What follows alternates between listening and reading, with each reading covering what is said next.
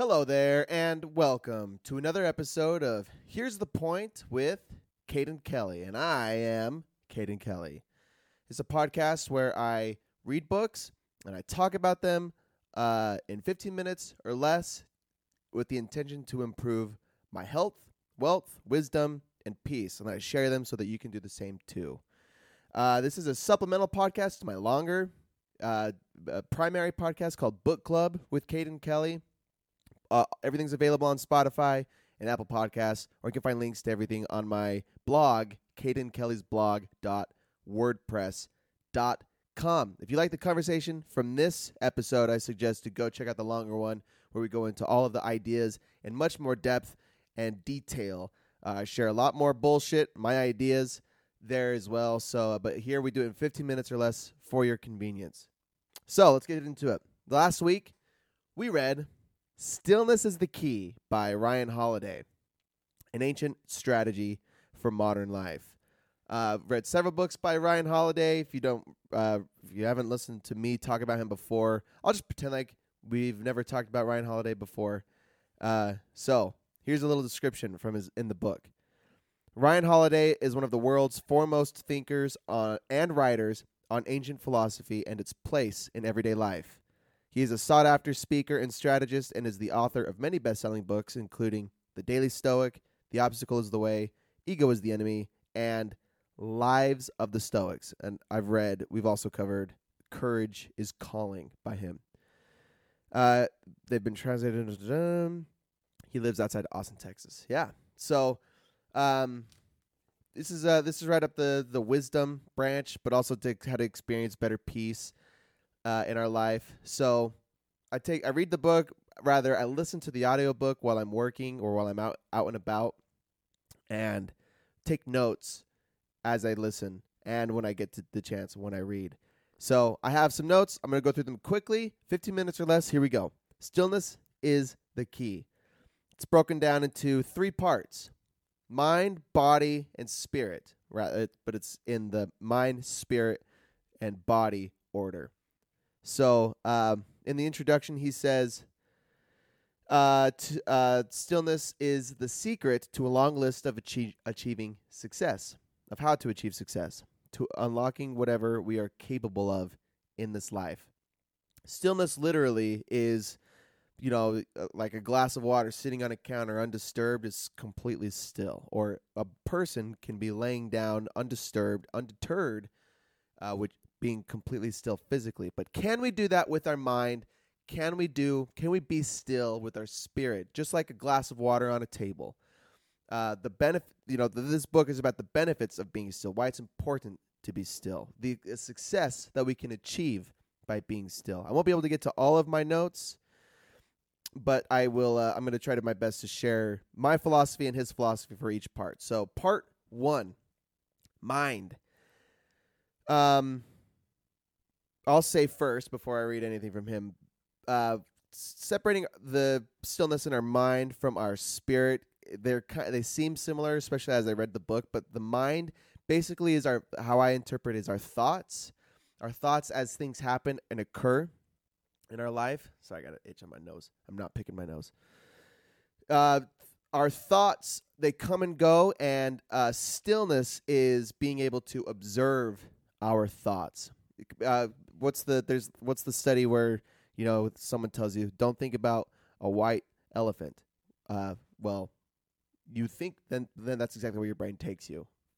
Stillness is being able to observe the thoughts that uh, come and go from our mind without our without us like intentionally thinking, right? So um, he talks about two principles about the mind, about being still in the mind. There is, uh, let me see. He's he describes them as the duality of clearing our mind and also with thinking deeply, and the benefits for both. And uh, so the note I took is there's a strange duality between clearing your mind and thinking deep, deeply. I think the philosophy is to clear your mind of unconscious thoughts and fill it with conscious thought. Uh, um, we're as you know, just as people, as creatures, we are drawn towards filling our time and our energy and our attention on something. What we hate, what I think what everybody hates is being bored. Nobody likes to be bored. It's a natural uh, ex- a feeling that humans have when there's nothing happening, but the uh, we don't. It's a it's a naturally uncomfortable state to be in. We want to fill our time with shit. We want to be occupied. We want to be distracted. So, uh, a a person who is still in the mind can, uh, well, as he says, or you know, from the book, our world is full of distractions, and we naturally find discomfort and boredom. But um, the peace and clarity come by experiencing now. Peace and clarity come by experiencing the feelings and thoughts that we have now. Uh, with you know, without talking about ego and attachment to things, stillness in the mind is observing our thoughts and observing our reaction mentally to the things that happen in our world. Uh, some other things about stillness is, you know, um, or about our mind rather, is we fill our minds with insecurity and we also fill our minds with illusions of grandeur. These are both obstacles to stillness in the mind.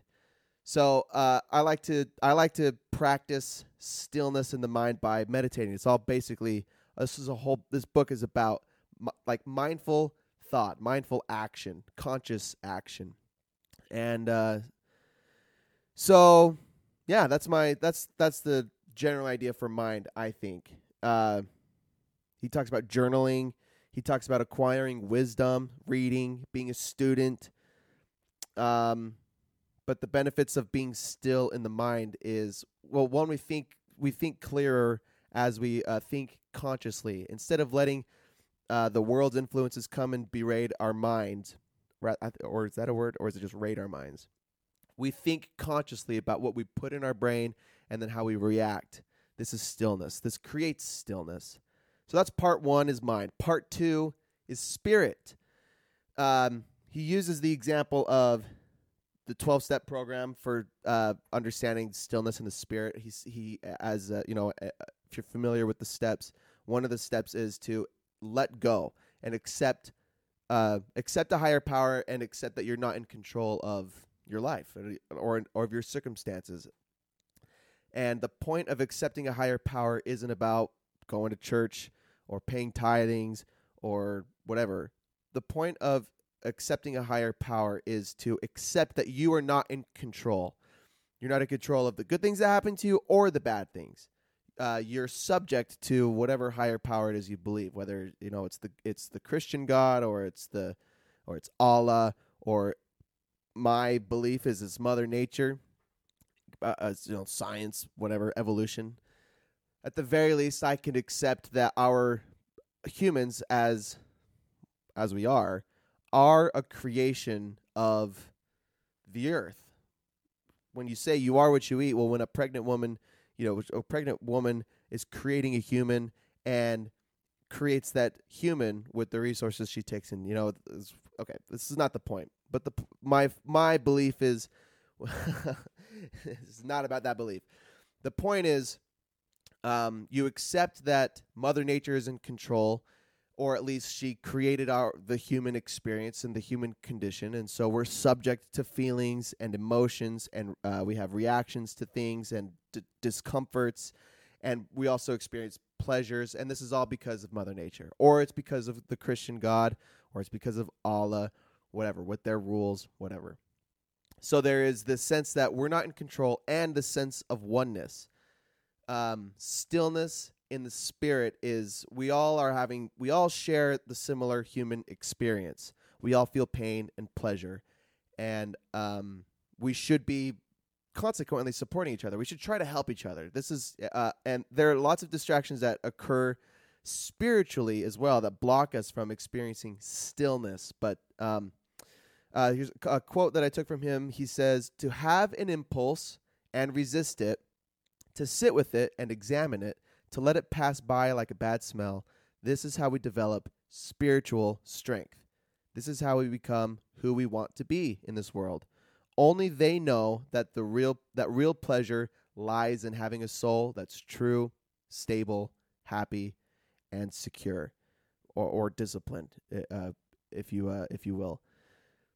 Uh, uh, the a free person is a person that craves little and desires little. This and we talk more about that in the part three with the body. But a spirit that craves little and desires little is also free.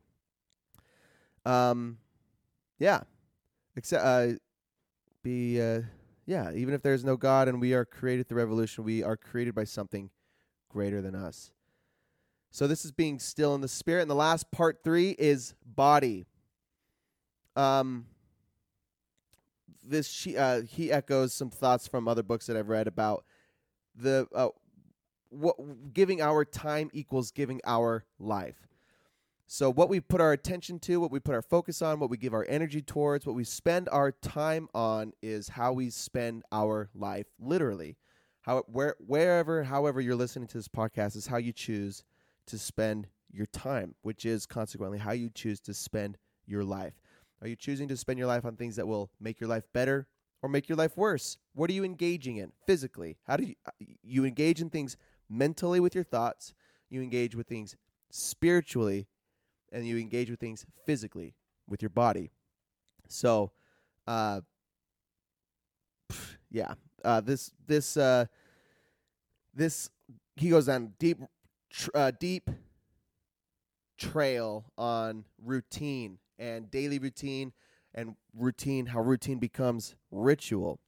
A good a good wow i'm stuttering a lot i'm sorry. A good routine is the platform for from which fulfilling and stimulating work is possible. Order is a prerequisite of excellence and good habits are a safe haven of certainty. Good habits. It's important to have good habits.